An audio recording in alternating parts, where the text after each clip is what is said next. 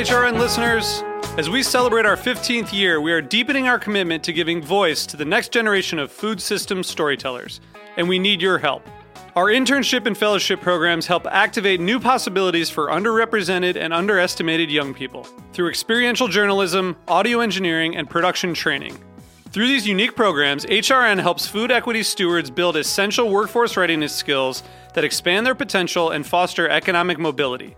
Please consider supporting these critical programs. And with a minimum donation, you can be entered to win a dinner for two at an amazing restaurant in one of eight cities and tickets to a concert at a great venue in one of those cities. We have incredible partners across the country who have donated, as they also share our passion for helping to educate the next generation of food systems storytellers. Check out heritageradionetwork.org slash 15 to donate and enter to win today. That's heritageradionetwork.org slash 15 to donate and enter to win today. And make sure you donate before March 31st. Thank you. Today's program has been brought to you by Tekserve, New York's original and still the best Apple computer, iPod, and iPhone store and repair shop. For more information, visit tekserve.com. You're listening to Heritage Radio Network, broadcasting live from Bushwick, Brooklyn. If you like this program, visit heritageradionetwork.org for thousands more.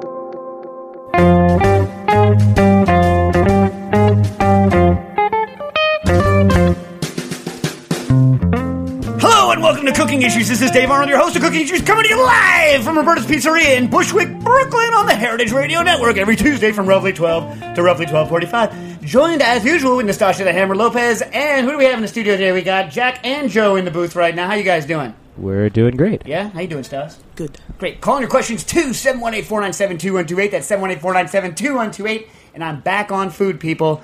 Yeah, the lemonade diet is over, and God, that sucks. Man, it's just the worst. It, it's like freaking terrible. Like, so my wife, I complained about it last week, so I'm only going to complain a little bit about it this week, right? But my wife was like, you know, uh, she was surprised, you know, because he- here's the thing, like Nastassia, you, you don't you probably don't know me, right? But uh, one of the things Nastassia hates about me is that uh, she says I'm kind of like an animal, I'm kind of a machine because I really just don't, I don't care, kind of like. I don't know. Things don't phase me, like pain, punishment, things, like- right? Yeah, hunger. Yeah, hunger. So getting through it wasn't like uh, like uh, difficult from a willpower standpoint. It just sucked, and what sucked about it was is there was no point in it at all. You didn't learn anything about. You I- don't look different either. No, no, no, no, no. People were like, "Did you lose weight?" I don't know. I didn't weigh myself beforehand. Why? Because this, like, it has no no meaning. And, and all I realize is that you can, in fact, walk around with a sugar high for seven consecutive days without falling over. I think we should just do a new uh, diet. Stas, This- uh, Stas will do this one. How about Stas? You want to go on the Sour Patch Kids diet? No. all you eat is uh, just just Sour Patch Kids and wine. Not at the same no, time. no, no. Like no. breakfast is Sour Patch Kids, lunch is champagne, dinner is Sour Patch Kids. No. You think you could do it for two days? Yeah, probably two days. Yeah, you wanna No, do- I don't want to do that. Maybe in the winter. Yeah, because like minus the wine, like that's people are like, can you give up wine for seven? Yeah, of course. You know, you, like your body is just this like physical thing that's there. You know what I mean? Like Mm-hmm. who cares whether you're, you know, right? Anyway, whatever. It was an irritant, and I'm glad it's over. I'm So you looking- learn nothing about yourself through it. Uh, no, no, no. I learned that. I mean, I, I, I really don't like the idea of detoxing. I think it really doesn't make sense. I mean, it's true. You get rid of caffeine, as I said last week. You know, and yeah, you know, your body is mildly dependent on caffeine if you consume it the quantities. I, and by the way. Uh, first thing I did when I woke up on my. By the way, I broke my lemonade fast with uh, falafel. I made falafel because a couple people had asked about it on the show, and I hadn't made it in a long time. So I made uh, falafel, kind of a combination between Joan Nathan's recipe, you know, the famous uh, writer on on um, Jewish and Jewish American cooking, cooking in general, I guess, and uh, this lady called uh, the Shiksa Shiksa Kitchen. Anyway, uh, who's a, a convert to Judaism actually, and you know, no one no one's a better zealot than a convert to anything. So yeah. looked at her recipe and uh, looked at uh, Joan Nathan's recipe, made some good falafels. Fried them all up in the fryer. Did you And- talk on the show last week about how people should just get sick and throw up? Uh, did we talk about that? I don't think so. Well, uh, so the theory is this: uh, like, so here's my f- feeling, right? If what you really want to do is purge your body of everything, right? Like the best for me was the time I had that horrible gastrointestinal disease, right? And I, I lost a ton of weight there because your body is like working overtime to try and fight this horrible disease that you have, and you're flushing your system of everything, and you can't take anything in, but your body doesn't go into horror shutdown mode because your brain is telling you not to eat or drink anything because it just shoots right out of you. So your metabolism stays fast, and you're not taking any calories. That's the genius thing. You know, that's that's what we need to do. That relates to my other business idea. Now, someone out there, please steal this. Here's the idea. Ready for this? We're going to get samples of contaminated water from around the world, right? And we're going to ship them to people who, who live in places that don't have any sort of parasites in their water. And then you're going to drink that water, like maybe like two, three weeks. By the way, I'm not serious. This is satire. Like two or three weeks before uh, you go on a vacation, right? To that country. To that country, right? And then you have all of your horrible gastrointestinal problems at home in the comfort of your own home. You know, on the comfort of your own toilet, right?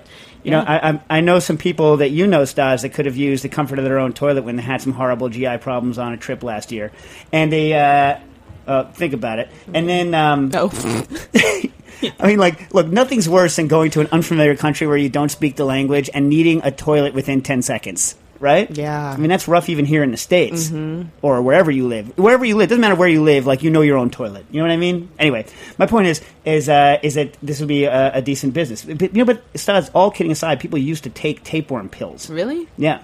What years? A, a long time ago. Really dumb. Really, really stupid, stupid, stupid, stupid stuff. But, and then another thing, another million dollar business for you. Ready for this one? There's this Wait, product. you didn't give the name of that business. Well, so like it was actually I was speaking to someone who was from uh, India when, when I when, when I came up with the idea because they were saying you don't want to go to Delhi and get this. You, here's what you get when you drink the water there. They call it, uh, and this is from a native, so please don't don't write into me. But uh, Delhi Belly, which is a sweet name, so that was going to be the name of the business, Delhi Belly. It sounds so friendly, doesn't it? Yes. Sounds awesome. Anyways, so I was speaking to a doctor over the weekend, and we have another million dollar idea. Check this out. How much do you think, like, you know, some sort of rich Manhattan folk person would pay for this? Uh, here's what we do. We give you, you come into the clinic. It's a one day super detox, right? You come into the clinic, you drink this thing called a Phospho-soda. Faso soda is like heavily phosphate salt laden uh, soda. You have to chug it, and literally it rolls through you like a freaking steam train and sprays out the other end, lickety split, cleans you out, one shot. So you do that. We also flush you from the other side just for good measure. then get here's the good part, Stas. Total dialysis. right on the spot. Bam. Bam. Oh my god. Rich people, rich people would love that. Oh my god. Like They would pay like, whatever. Yeah, yeah, whatever. Ten ten thousand dollars. Whatever. Show up, detox in a day. You know, we'll do your nails at the same time. you know what I mean? A little manicure. We can get that Chinese lady we used to do their hair. Too. Oh, dude, you're giving away the Oh, secret. shoot. I didn't say where. you know, only the smart people know that that they should go to the like any place that has a Chinatown. If you go to the Chinese hair salons, this is in this is in the states. I don't know what it's like around the world because I don't I don't get my hair cut around the world, but the best head massage in the world for almost nothing. Yeah. right, right, Stas? Yeah, eight dollars. Yeah, don't don't give away don't give away all our secrets. We'll only give away the cooking secrets. All right, now two actual cooking questions. First of all, before we get to cooking questions, I would like to say we have this in from uh, Aaron Will. Very, uh, and uh, we love this guy. Yeah. Yeah, so I'm gonna just gonna read his, his note right to uh, Nastassia et Ali, which I like. I like. I know some people named Ali. Anyway, I want to say congratulations to every. This is by the way about the Kickstarter, the uh, puffing gun. Oh, we should talk about the puffing gun later if we have time about what we puffed. Yeah, that was awesome, by the way. Oh my god! You like th- first of all, like those things exploding. How how like loud and impressive is that explosion stuff? You know what? Give me a minute. and I have a, a video on my phone. I'll patch it through to the board. Maybe it'll Oh, co- come cool. through on radio. All right, sweet. All right, cool. Um, okay, uh, so this is about the puffing gun thing.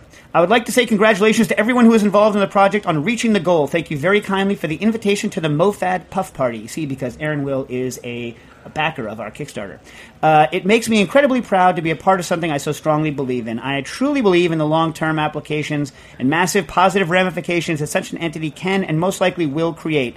In all honesty, I am, po- I am a poor yet passionate cook out here in Oregon, but um, only because the momentary circumstances allowed for the expenditure, I was able to donate my entire paycheck this last month to the MOFAD Kickstarter. You hear that, people? Entire paycheck.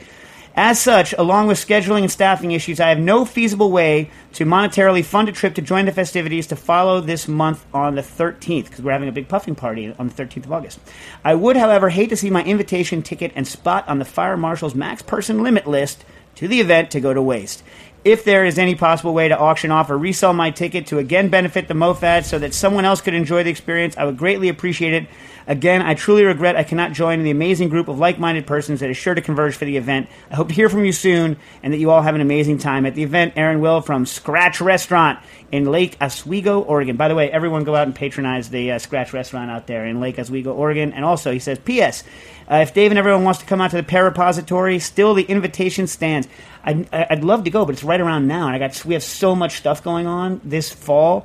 It's like the worst fall ever in terms of stuff. Um, but I, I, maybe if I finish my book while the pears are still on the, on the vine, I can go. Stas has this look on her face like, I want to stab your eye out. That's a look. but anyway, uh, Aaron, listen, thanks. This is uh, it was. Um, we're we're very touched over here. Yes. Well, we should have someone get his ticket. Yeah, we'll th- and, we'll, and we'll think of something nice to do for you. Yeah. As, as opposed to the ticket. Okay. Well, Uh, we got a caller, Uh-oh. but maybe before we take the car- caller, we'll play this little clip of the puffing gun.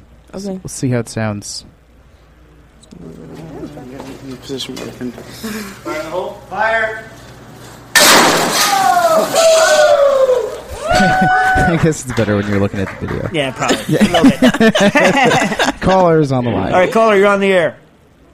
Hey man, how you doing? Uh, this is uh, Christian from Detroit. How are you, Dave? Hey, doing all right. So, got a question for you. I know you like to cook uh, some weird things and whatnot. Um, was trying to uh, make some mayonnaise this weekend with turkey eggs, and made mayonnaise a hundred times and never had a problem. And I was curious if different game eggs start to uh, make creating mayonnaise difficult or or different. Huh, that's interesting. So, so, so you say you have done turkey eggs without a problem? No, I've never done turkey eggs uh, before. I've done you know regular eggs Right. and made mayonnaise a, a hundred times. But I'm wondering if like wild game eggs or something like that has a like different protein comp uh, makeup or something like that. Well, they that would. Yeah, I mean that that's a cool question. They I've never had a turkey egg. Do you actually have a stock of turkey eggs there? I have a stock of turkeys, which then produce the turkey eggs, so it's uh, it's a good relationship. Well, How do they taste as opposed to a chicken egg or a duck egg or something? They're super custardy. So you know how a duck egg gets a little rich. This is like kind of custardy with, and it's a little bit thicker as you kind of would expect from like a bigger bird. It's uh, but it's super delicious, especially on top of like pasta and whatnot. Huh? And so, and do they? If you put them in a circulator, do they cook at roughly the same uh, temperatures? I haven't put them in a circulator, so I, I couldn't tell you that one. I would love to know that. So, th- well, the short answer is I don't know. But uh, with, with, with regard to mayonnaise, but I do know that the different birds do have different protein fractions in their eggs, and that they respond differently to certain treatments. For instance, uh, you know, one of the things that I have experimented with uh, different um, egg varieties uh, is treating them with uh, lye. Harold McGee and I used to do uh, an alkaline egg where you soak it in lye and salt solution, and then you cook it, and then even after you cook it, the egg remains translucent. Right, and so, and then, Huh. and then McGee and Nils and I used to used to substitute that out. Uh, you know, lutefisk is the lye is the lye uh, cured fish. So what we would do is use the egg as a lutefisk thing, and then just s- serve an actual smoked trout next to it, along with some salt. It was good, um, but the um, but the point is is that the uh, duck eggs, chicken eggs, and quail eggs all responded differently to the treatment because the protein uh, makeup is slightly different. So duck eggs responded really well to that treatment, uh, you know, uh, and uh, so did quail. But uh, chicken eggs were much more difficult to get to work with that because the proteins tended to fall apart more when they were treated with the lye, so they didn't gel up as nicely. So I, I know from that experience um, that. Uh, yes, the protein fractions are slightly different. Now, you know, mayonnaise is mostly concerned with the emulsification properties of the yolk, and I would assume that uh, you know be- because the yolk has so much more uh, emulsification power in it than is necessary to make any sort of reasonable quantity of mayonnaise. That unless there's some real unforeseen thing in a turkey egg that I can't, you know, fathom, that uh, there's no reason why it wouldn't function um, the same way in something like a mayonnaise. Does that make sense? Yeah. So maybe I just stink. Well, well, so I mean, like, I have to. Uh, yeah, I have to keep playing with it. But it was really weird. I mean, no matter how much you know, like the little bit of acid or the little bit of water, I just I couldn't get it to come together. So I'll have to. I mean, you couldn't get it to with you couldn't get it to start the emulsion. No. Yeah, I mean, I've never researched the turkey. That's a really interesting question. It, it, it, I, I'm trying to think of like what it could be that would not allow it to happen, but I, you know, I can't. But, but so, so in other words, like you sit there, you make it with a chicken egg, no problem, and then you make it with Yep. turkey egg, and it's big problems. Yeah, it's it's super weird. And then, you know, it, like I've tried everything. Like I let it sit in the fridge, let everything separate, pulled the yolks back out, tried to slowly add it back in, tried the cold method, tried room temp method, could not get it to come together. So I'll have to keep playing with it and see. So weird. Maybe there's something in it that's that's maybe there's something I've I've no I have no clue, but, but maybe someone out there knows. You know, Maybe I'll send you some turkey eggs, and then we'll have to. oh, that'd be we'll- awesome. We'll, play with it. That'd be awesome. Also, like, uh, I wonder whether have you tried? Um, so, one way to find out whether there's something in the turkey egg that's shafting you is to do like one to one turkey egg with uh, chicken egg, and see whether or not you can make that work. Right? Yeah. I mean, maybe there maybe there's some sort of crazy inhibitor, but I, again, like, I just feel that like something just weird might be something weird might be going on. You know? Yeah, I I agree. I mean, it, it seemed weird to me. I couldn't imagine that the emulsification would be that weird, but I or that different rather. But yeah, it was it was pretty strange. Huh. Yeah, well, that's very interesting. So uh, I would encourage you to keep us posted because I want to hear how this works out. Or get us some turkey eggs and we'll mess around. We'll, we will make mayonnaise out of them. Yes, or and you can you can put them in the suit and see see how they do. No, yeah, But yeah, Yeah, I want a I'll send you 62. some. So what you need to do is you need to do like you do the range. So it's going to set somewhere. I mean, obviously, you know, if you cook with a circulator, you know, ch- uh, chicken eggs set between 60. So they're running at 62 and they're set at 64 Celsius. Yep. And so, like you know, I usually just run like that range to see whether like how things are relative to relative to the chicken, which is you know, of course, the standard standard egg. Right. Standard egg. Yeah. Cool. All right. Awesome. Cool. So uh, I look thanks for, for I look help. forward to the turkey, and we'll uh, we'll post back. Yeah, sounds good. Thanks, man. Thank you. Uh, all right. So, hey, what were we talking about beforehand? We were talking about Puppy gun. yeah, but no, it was something else. Something else we were t- talking about. Nah, I can't remember. Okay. Uh, Ryan writes in uh, at Cooking Issues. How does the pressure pickle technique burst the vacuoles? Make sense with the chamber, but I'm a little confused with this. Referring to uh, the, the pressure, uh, rapid pressure pickling technique I put up on the Cooking Issues blog uh, the other week, uh, and I think I described it last week on the air. Right, how that works? Like you, so the the idea is is that normally when you're infusing a liquid into a solid, you use a vacuum machine, you suck the air out uh, using the vacuum machine. You have it in a liquid. Air comes back in. Air air smashes the liquid into where the air pockets used to be in the thing, and you infuse it. So the problem with doing that in ISI is, is that when you release the pressure, uh, all of the stuff that you infuse in boils back out again, and you get almost like a net zero in terms of infusion. It doesn't look infused the way an awesome like you know vacuum infused thing looks. So I solved that by putting the um, products in Ziploc bags inside the ISI so that the soluble gas, CO2 or N2O, doesn't get into the uh, product and therefore won't boil out as violently. So the question here is uh, how does that uh, burst the actual um, air holes? Well, I don't think, in other words, like, I think what, what here's what I think is happening uh, in, in, in this technique in a vacuum, when you're using a vacuum machine to inject a liquid into into an air hole, what you're doing is you're removing almost all of the partial pressure of air on the inside of the air holes on the uh, the pores on the inside of your liquid, uh, inside your solid. When uh, when the air comes back in, you have a maximum uh, external pressure of 60 of uh, sorry 15 roughly psi pounds per square inch, forcing the liquid into those things. In an ISI, you're talking about 60 or, or more uh, pounds per square inch, at least 60, 70, depending on how much you put in, pounds per square inch pushing on it. And that is enough to crush uh, air bubbles down to almost nothing. So you force the liquid into it, right? Now you're not forcing anything solu- eh, like soluble uh, gases in there. You're just making those air bubbles tiny and forcing liquid in. When you release it, right? Those bubbles expand and leave your product, let's say cucumber, right? And take with it some of the liquid. But they also, as they're leaving, they keep on then leaking out because you've made pathways for the liquid to get to them during the compre- during the compression phase. The second time you hit it, right? This is why you pause for five minutes. The second time you hit it with a charger, you re-inject that liquid into those uh, into those uh, gaps, right? And the second time you release it, very little gets sprayed back out, and so you have uh, fundamentally a, an infused product. That's why you need to hit it twice with that. I hope that makes sense. That making sense? Mm-hmm. All right, cool.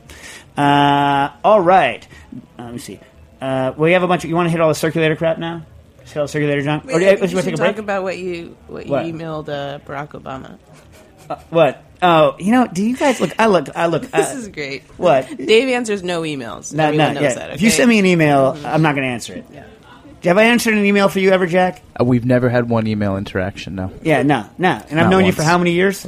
like three or four years. now, Yeah, yeah, yeah. No, no emails. No, no. I, I hate email as a thing, but But but but uh, the the uh, Obama machine emails emails me like three times a day. the form letter, yeah, like the but they change the names to each person, so it'll Well, say hi, this- Dave. Yeah, where'd this come up? What made you think Oh, of this? I was looking for his. Oh, you were looking for the and questions, and you went. Yeah. So, like, anyway, so like, he's like, I only respond to Barack and Michelle Obama's emails, and I never get responses Beyonce, back. Beyonce. Oh, Beyonce. Well, Beyonce was, was On behalf on of behalf of Barack Obama. Oh, man. I was like, Beyonce, you never write anymore. So anyway, yesterday or two days ago was Barack's birthday, Right? Yeah. Happy birthday. By and the so way. what did you say?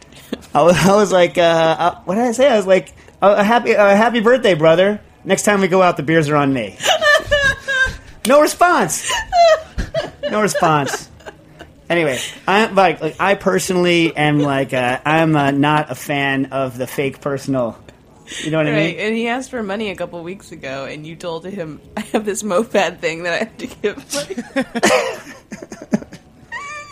oh, my Yeah, the fake personal emails are hilarious. It's like I love it when an ATM machine thanks me as though it's not a machine. Yeah, ridiculous. No one made you think of that. All right. Hey, let's take a really quick break. All right, before we uh, go. coming back with cooking issues.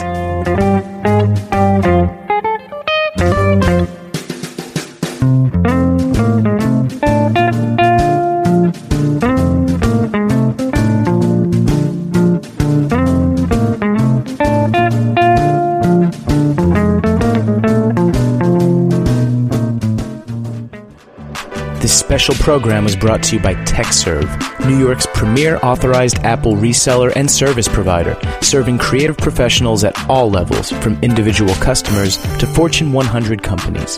Tekserve has built a solid reputation in their expertise in technology, sales, and service.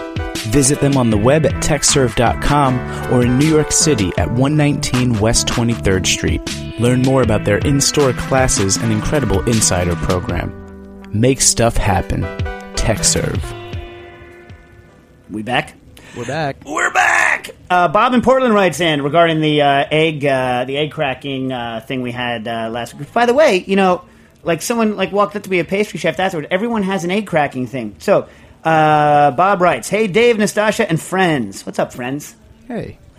Uh, here's my nearly foolproof egg cracking tip. I hold the egg in the palm of one hand and begin wrapping it with the knuckle of the other hand like I'm knocking on the door. Gently at first, and gradually increasing until the egg cracks. I then insert my thumbs and spread the shell apart. No egg white on the side of the bowl or the countertop. Bob in Portland. And, uh, you know, as we had, you know, the pastry chef was saying, you know, you get the, the, the tap very gently on the table at the at the at the widest part of the egg and put your finger in, open it slowly. Let me tell you something. Uh, I am a freaking gorilla monster in the kitchen. Like if I spent more, and these people like just to give you an idea, like of kind of like my way I am in in the thing, like uh, I just I like to do everything extremely quickly, right? Stas, Stas is shaking your head like like I can't like I can't like. Uh, sp- I should spend each time and give every egg the, the respect it deserves as I crack it, but like you know, I just crack the hell out of those eggs really quickly. You know what I mean? The only time I really pay any attention is when I'm separating eggs out, and even then, I don't pay that much attention. And so, for instance, when I'm cra- when I'm separating eggs out because I'm gonna like make like a zabayon or I'm gonna make like a meringue or something like this, right? I never crack the damn yolks.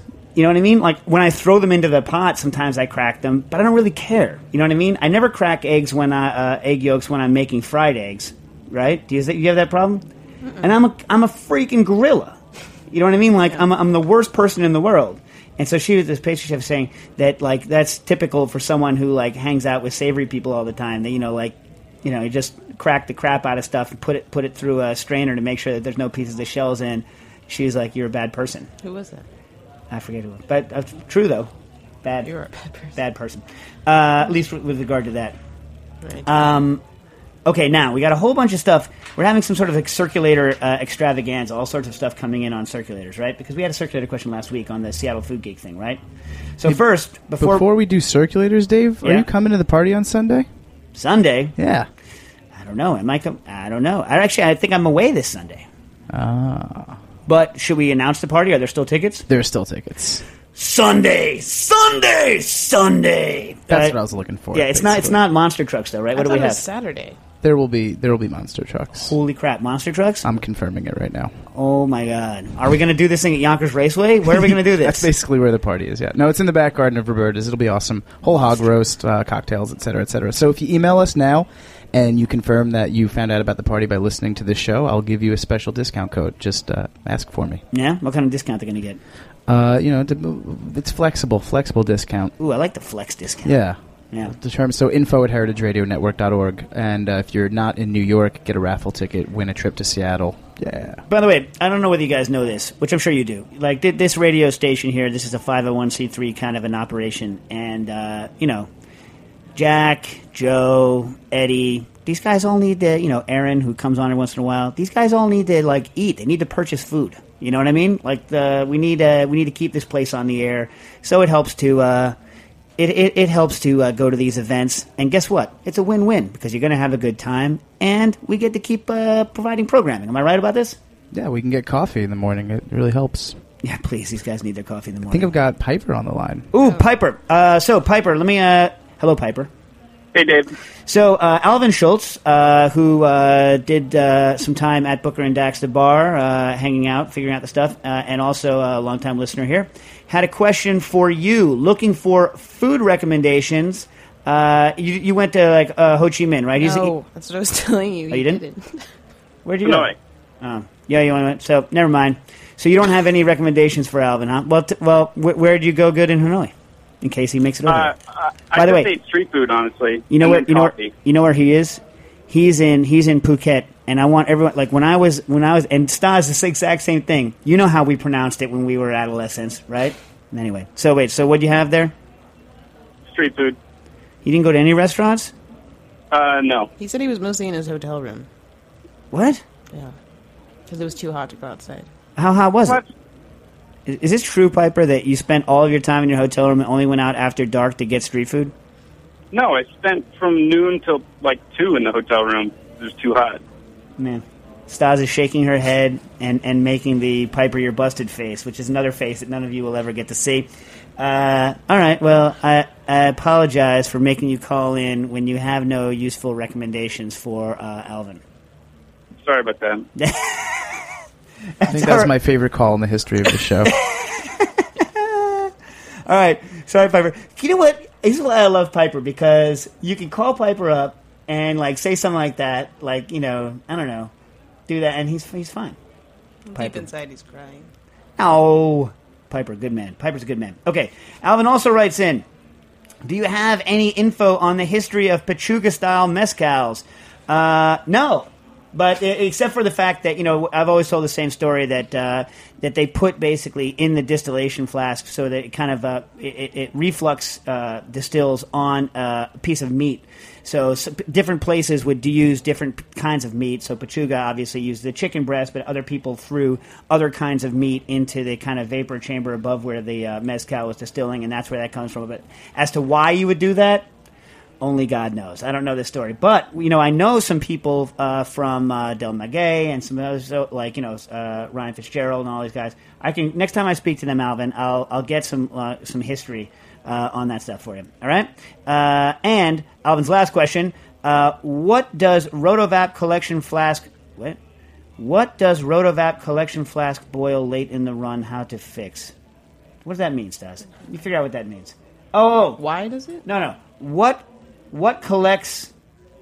Alvin, like I gotta riddle. say, I don't exist. what. It's like a riddle. It is a riddle. It's a complete riddle. Hey, by the way, uh, one last non-cooking related thing. So I have, I, I, I need, I'm the next drink that I come up with at the bar that we don't have a name for. You ready for this one? So Tristan Willie is, you know, one of the, bar manager at uh, Booker Index. and his last name is Willie, right? So here's my favorite tongue twister. I'm going to name the next drink this. Ready? Willie's Real Rear Wheel. Say that. Willie's real rear wheel. Wow. You can't say it. It's No. impossible. So I'm going to have that be the name of Come the up drink. with that? No, no, I saw it. I saw tongue twisters because you know I have kids, Oh. and so we're doing tongue twisters. I looked it up. Willie's Real Rear Wheel, and so I'm going to write that just as the drink name, and it doesn't look imposing. Yeah. Write it. It looks completely harmless. Mm-hmm. Can't be can't be said. And so like customers are going to be like really rear Two on their on their third. Willie's. Anyway, so that's my next plan. Okay, uh, back to cooking related questions. So uh, circulators. Uh, okay, Matt writes in, Hey Nastash and crew, I'm working on a new product that will hopefully make sous vide cooking not just cheaper but also better than current immersion circulator technology. Ooh, coming on, coming on strong against the uh, against uh, our boy P Preston and our, our boy uh, Wee Pop Soupy Pot aka Supapi Pot from Nomiku. Okay, uh, my question for you guys is: What would you like to see improved about current immersion circulators? Are there any pain points or missing features you can think of? Also, where can I send a demo unit once I get one? As I'd love to get your feedback. Well, uh, the address for Booker and Dax Equipment Corporation, if anyone ever wants to send us free stuff, uh, is 54 Eldridge Street, storefront. one. Yes, one uh, New York, New York, one zero zero zero two. Uh, so anyway, uh, so I don't know. Like that's a good question. Like, uh, what's a hassle about about circulators? I mean, there's a lot that's kind of a, a hassle about them, but there's a lot that's great about them as well. I mean, probably the power. It'd be nicer to have more power sometimes. I don't know. I mean, I'm so used to them, so used to it. Cleaning them could be a little easier, right, Stas? I hate cleaning them out. You hate well, you, Stas never cleans it out. She doesn't give a rat's ass. The you have new one at home. Is easy to clean. What? The new one is easier to clean than the old one. What the plastic one? Yeah. yeah, because it's got less parts, but it's it's more it's harder to clean in some ways because there's just more parts that you can't see whether they're dirty because they're inside the machine as opposed to the stainless, which got filthy. But uh, anyway, it's a good question. I don't know. Uh, I'd like to hear from people out there what they don't like about their circulators and what they think need to be changed. Regarding also circulators, uh, we had a, a Seattle Food Geek did a circulator build. So uh, Chris Hale wrote in regarding Seattle Food Geek circulator build. By the way, for those of you who don't know what we're talking about, very quickly, the circulator is the thing that allows you to keep uh, water and sometimes other liquids at very constant temperatures. Absolutely necessary to do low temperature cooking, which is the greatest innovation in cooking in the last 200 years, in my opinion. Seattle Food Geek circulator build. I followed that build and shopping list and had good results, but bending acrylic sucks because we were talking about the box enclosure last week for the uh, circulators. Drilling it is frustrating and cutting it is impossible. Then it is hard to clean, not very durable, and looks like crap after a few months. If you don't have a laser CNC machine handy, and nobody does but Seattle Food Geek, don't use acrylic. I busted up my acrylic box last week and installed the whole thing in a black ABS. ABS is a kind of plastic that people use, but you know, remember ABS can't uh, get too too hot. Uh, ABS project uh, project box from Radio Shack. For this project, I recommend at least four inches tall by eight inches deep. I put mine in a six by four by three, and I spent most of the weekend rewiring it because the space was too cramped.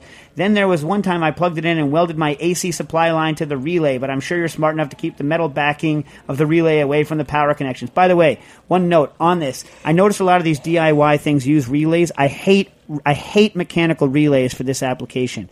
Spend the extra three bucks and get everyone listen to me. Spend the extra three bucks and get a solid state relay. I hate that click, click, click, click that relays make. And I also hate the fact that they have mechanical things in them that can fail because of arcing when things go bad. So just get yourself a solid state relay. They have an infinite lifetime, basically, compared to a solid state relay. They're never going to go south on you unless you fry them out, and uh, they don't go click. Hate the click. All right, so back back back to uh, Chris's point here. Um, but I'm sure you're smart enough to keep the metal backing of the relay away from the power connections. Anyway, uh, once you drill a hole in ABS, you can use a file or hacksaw blade to make the hole whatever shape and size you need. It won't crack and it's easy to clean. With some properly sized grommets, the holes for the power cord and circulator pump will be vapor tight. It's a good word, vapor tight. That'd be a good band, right? Yeah. Vapor tight. Uh, which was never possible with the acrylic rig. As for the clamp to hold it on the edge of your pan, acrylic is unsuitable for that too. That's true, that will crack. Uh, try a piece of sheet metal or half of a sturdy plastic box held to the project box with screws and attach a couple of spring clamps. They're so much faster than some screws, thumb screws, even if they aren't as versatile. Uh, as far as what kind of container you can use them on. Good luck and happy circulating from Chris Hale. And also, uh, Cryptamp writes in for your question last week. I use an aluminum bar bent with hands over a steel railing, not acrylic, uh, for uh, mounting this the uh, heater on. In fact, he has no housing at all, so he put the uh, electronics for it on the on the outside, just attached by wires over on the other side thing. I will say, Cryotamp or Cryptamp, that uh, your situation not exactly OSHA friendly because it looks like I could get zapped pretty good if I didn't pay attention. But I'm sure it will work. And when I made my own circulators and didn't care about getting zapped, I did get zapped all the time. Let's have a look. Oh, Piper! Well, is Piper giving us crap for calling him out? He hasn't mailed the torch yet. Oh, mm, I mean, you know, not yeah. the torch. yeah. Okay, whatever. Okay, uh, we have in from uh, Joe Blow. Joe Blow says people say cooking squid or octopus either needs to be cooked for very long or very quickly. Nothing in between. Why? What's the science behind this? And I got to say, uh, it's another one of those things that I just, uh, you know, it's just you take it for granted that you, you know, you don't know. And here's the other thing: I read a bunch of scientific papers on uh, squid uh, and octopus, and uh, most of the work on that stuff was done uh, in the '80s, um, and you know. Around then, in the mid '80s, and the people who were doing it had the typical problem of a lot of scientists when they're doing these kinds of papers. They just they didn't cook it properly. So there's no no one no one did the right experiment from a, uh science paper standpoint, saying like what exactly is going on in the muscles between a short cook, uh, the medium, and the long cook, the toughness in between. However, you can kind of deduce based on uh, what's going on that. Um, What's happening? So the interesting thing is, squid and octopus uh, muscle is very different from uh, vertebrate muscles, right? So first of all, uh, it, it- there's uh, the, the protein compositions are different. So there's much more uh, myofibrillar protein. In other words, the actual muscle fiber protein uh, in um, in squid muscle, as opposed to the sarcoplasmic proteins, which are the ones kind of surrounding in, in the cells that aren't the myofibril uh, proteins. So those are the ones that actually cause the contraction. This, this is because squids some strong contraction in that sucker, so they can go right. So they have more of those uh, myofibrillar proteins that are going to cause toughness when they denature. Also, they uh, they have pro- they have uh, fibers running in two different directions around right so they can squeeze and then also radially so they can bend and do all sorts of stuff so they got this this kind of two direction muscle fiber action going on also, the proteins are a little more soluble than they are, so they tend to swell up and bind together and shrink like a mother, much more than uh, like uh, vertebrate proteins do, or even you know, fish. Yeah, well, they're vertebrates, duh. So the so here's what happens. My my feeling is that.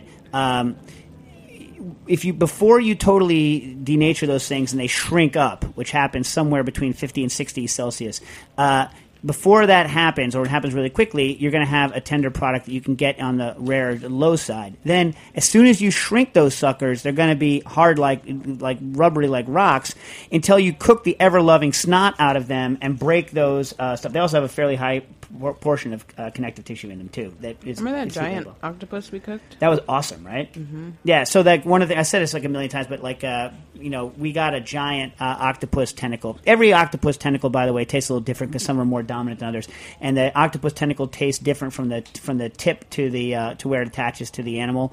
Uh, the tip is a little more, I think, kind of like a little more gummy, a little more like you know, and I like the stuff kind of in the middle actually. But anyway, so uh, that is what I think is uh, going on. Some other interesting things about squid uh, and octopus. There's a, have a high level of uh, pro, uh, um, protein breaking down, proteinase uh, enzymes in them, and so I would think that prolonged heating. I haven't tested this, but I would think that prolonged heating in the 60 degree range before you ramp it up would also make it very tender.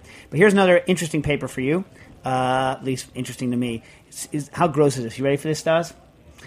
And I'll tell you why it's interesting. Tenderization of squid, uh, Loligo uh, vulgaris, which is Loligos are uh, they're a, a genus of squid uh, that are mainly kind of uh, they live near the bottom of the ocean, right? Loligos, and uh, Illex uh, coindetii, the, Illex ones are the are the more fast swimming kind of oceany squids. Um, with bromelain, which is a pro, pro, you know protein tenderizer, right? And you ready for this one? Bovine spleen lysosomal enriched extract. How'd you like to sprinkle that all over your squid? Gross. Gross. But the but here's here's the really interesting thing that I had never uh, thought of before, and um, something maybe for you guys to think about is usually when you're thinking about what's happening with protein extracts, uh, what you're what you're thinking about is. Um, that things get mushy, right? Because you're breaking down the structure of the proteins. And for something like meat, when you break it down, that's good because it tenderizes, but usually in fish, it makes it mushy. But things don't necessarily break down in kind of uh, a very uniform way. So both of those things, the bovine spleen lysosome extract and the uh, and the bromelain, are protease enzymes. But the bromelain, and you can look at the in this paper, it's very interesting. The bromelain, when you treat it with it, makes the squid mushy, and people don't like it. It's more tender. Whereas uh, the the lysosome, this, the spleen, the bovine spleen extract, uh, tenderizes it in such a way that it just reduces the shear force the same in all of the parameters of the tasting of the squid. So it reduces springiness by the same amount that it reduces hardness all the way around. It just makes it more tender, but still keeps the same textural properties of squid. So it looks like there's a whole world out there of uh, protein breaking down of protein, you know, proteinase enzymes out there that we could use to make things more tender without making them mushy, which is something I'd never thought of before. Another interesting thing about uh, endogenous, meaning inside of the tissue already, uh, squid enzymes, is that they are active at alkaline pHs. So soaking in acidity, you'd think would make the stuff harder, and there's some research that says that it does. And another thing is is that treating squid with phosphate salts as a brine beforehand and salt in general, but phosphate salts, which I think they don't give a reason for it, but I think it's because it makes it more basic, more alkaline, will help the enzymes more rapidly break down the protein. So phosphate treatments of squid that take it into the slightly uh, uh, alkaline, like 7.4 range, instead of like the slightly um, uh, acidic range, maybe help the squid get a little softer. Uh, and wait, we have time for one. I have time for one more thing. Yeah. Gun. I thought you were going to talk about. Oh, one more thing before. I, You can get that thing today now. what thing? The- Oh yeah, Stas. We're- I'm going to pound some lunch. They're going to have a giant calzone for, for lunch. I'm just going to eat this whole calzone just by myself. I read this uh, crazy paper on. Uh, you ever notice how people, uh, when they write papers on uh, on frying things, they always uh, want to reduce the oil in things. That's all everyone ever cares about when they write papers on frying. They want to reduce the oil. So check this out. So when you're making um, industrially, when you're making fried things uh, for freezing, what you do is is you make your product, you throw in a bunch of gums and all this stuff, and then you f- you pre-fry your product, right? And then after you pre-fry it to set the batter, then uh, you freeze it, and then when you refry it, you cook the batter all the way through, right? Mm-hmm. Make sense? Okay. So. Um, so it's a well-known fact that if you add methylcellulose to batters, you decrease the oil absorption of the batters because methylcellulose and you know hydroxypropylmethylcellulose they have the interesting pro- uh, property that when they gel when they heat up. Okay, so what's happening is uh, you is in water. Uh, it, it hot water it forms a gel, and this is why it's used in pie filling so that the pie filling doesn't boil out of crust. It's used in barbecue sauces to increase adhesion when they're on the grill and being heated. It's used to make uh, those noodles that set when you spray them into soups in, in kind of modern cooking, and uh, you know dumplings that don't. You know the, all those kinds of things. Methylcellulose. So, well known fact that if you put it into batters, it decreases oil absorption. These guys dope the hell out of it. They've patented this, believe this or not. In 2000, I didn't know if you could patent stuff like this. In 2002, what they do is they make a really loose uh, batter thing, and then they boil their freaking chicken nuggets like dumplings with methylcellulose in it, then give you this kind of boiled nugget, which you then fry later. Doesn't that sound weird? Yeah. Gross, huh? Really But I kind of want to try it and see what happens. These kind of boiled methyl batter dumplings and then fried. But I don't really see the advantage because I don't really believe that I want to decrease the amount of oil that's in uh, my fried foods. Do you mean like you've had my fried foods? You're good. Do you feel that you need to reduce the amount of oil in it? No. No. See, I see. Like oil is organoleptically delicious, and so like the trick is you don't want your suck stuff to be greasy, but that doesn't mean that you necessarily want to reduce the oil that's on the inside of it. Lunacy, lunacy. All right, so the gun. So uh, it's a puffing gun. You know, uh, as I've said many times, I'll say one more time. Uh, what what it is is. Uh, is it's a chamber that you fill with kind of whatever you want, and then you it has the stuff that you fill it with has a water content somewhere between twelve and sixteen percent water. You uh, seal it tight. You heat it with about two hundred thousand BTUs of uh, gas flame. You spin it so that it doesn't scorch anywhere, and it heats up to like three hundred and seventy degrees Fahrenheit and like one hundred and fifty to one hundred eighty psi.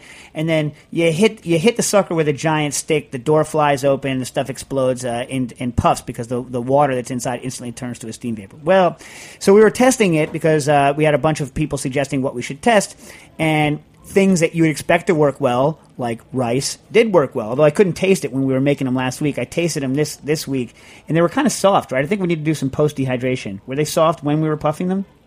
Yeah. So we just need to do some post dehydration before we serve them. They Like- had a little bit of crunch to them. Yeah, but if you're going to store them for any length of time, yeah, they need to be. yeah. Yeah, okay. So we did sushi rice, delicious. I'm told. Actually, I tasted it. It tastes good, but the texture wasn't right when I had it. Red basmati rice puffed very well. Popcorn's amazing because they puff into balls, which is pretty cool. Uh, buckwheat was could be good. wasn't good when we did it, but could theoretically be good, right? Lentils. Okay, so then we tried. Uh, so all the stuff that should have worked worked. Now we have not had any luck with uh, with. I'm sorry, folks. That we have not had any luck with our weird and alternative stuff yet, right? So first thing we we do, we, we're like, how about some red lentils? Red lentils, red lentils, right? Because Peter's like, I love red lentils, I love them. So like, you know, he doesn't talk like that. Mike kind of does. But anyway, so then like we load the sucker up with red lentils, and uh, we heat it up, and I'm standing up there, and I hit it, and and we're up at like 160 psi. Instantly, the entire Heritage uh, Heritage Foods USA warehouse is filled with lentil dust. The entire place is coated with burnt red lentil dust. The entire place smells like burnt red lentil dust. My like my clothes were covered in, in red lentil dust. Everything was just red lentil dust. And I was like, I thought it was just a little bit. And I'm like, where is it? Every single lentil had been vaporized. Is that true, Stas? Yeah. That's crazy. So I don't know how you did it that day on your cleanse. What do you mean? Everyone eating, puffing things. Yeah, yeah, I know. New Yorker like, it's time to eat lunch, guys. Yeah, yeah, I know. Yeah, everyone's like stuffing their face. I'm sitting there working, like not eating It's anything, like working like a demon. Sixty degrees up by the gun. Yeah, on top of this Yeah. like flaming gun, I'm sweating. I'm sweating, not eating anything, and then I can't get other people to like work because they're shoving sandwiches in their face. Lunchtime, Dave. I'm like, but you know, it goes back to what Stas always Animal. says. Animal. I'm an animal, Machine. machine, machine, mule, pack mule, machine, idiot. Anyway, so uh, then. So we had this problem with uh, we originally planned on the puffing gun to have glass uh, around it, right? And then uh, on our first Kickstarter test, when we exploded our plexi, uh, plexi, we're like, maybe, maybe we should switch to Lexan. you know, maybe not a good idea to throw shards of glass into into into people's eyes during a thing. So then we put Lexan up, and we realized that it steams up almost instantly, and you can't see through it. So then we're like, okay, so we're going to test a screen, right? So we go to Home Depot. And we put uh, like a, literally like a window screen up, and then, then after we put up the window screen, we decide to test chickpeas and soybeans. Right? Let me tell you something. Not only did not, that not work, but the chickpeas and soybeans blasted through the netting and like hit us Made holes. made holes through the netting and hit us like like like like buckshot, like BBs, right? So anyway, so we have no luck with chickpeas. We have no luck with soybeans, although I feel that we could get it right. We did pasta.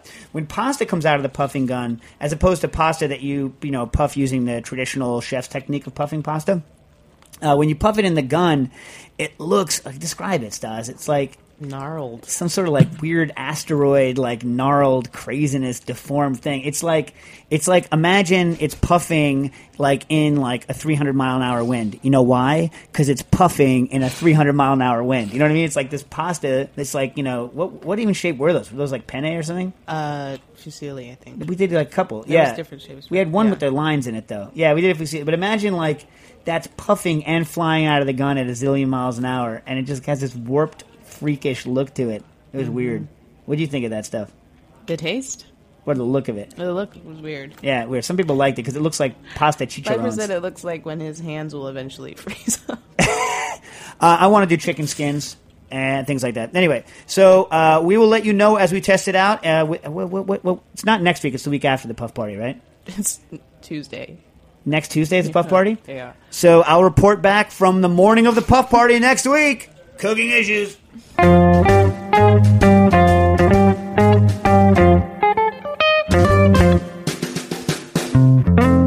Thanks for listening to this program on heritageradionetwork.org. You can find all of our archived programs on our website or as podcasts in the iTunes Store by searching Heritage Radio Network. You can like us on Facebook and follow us on Twitter at heritage underscore radio.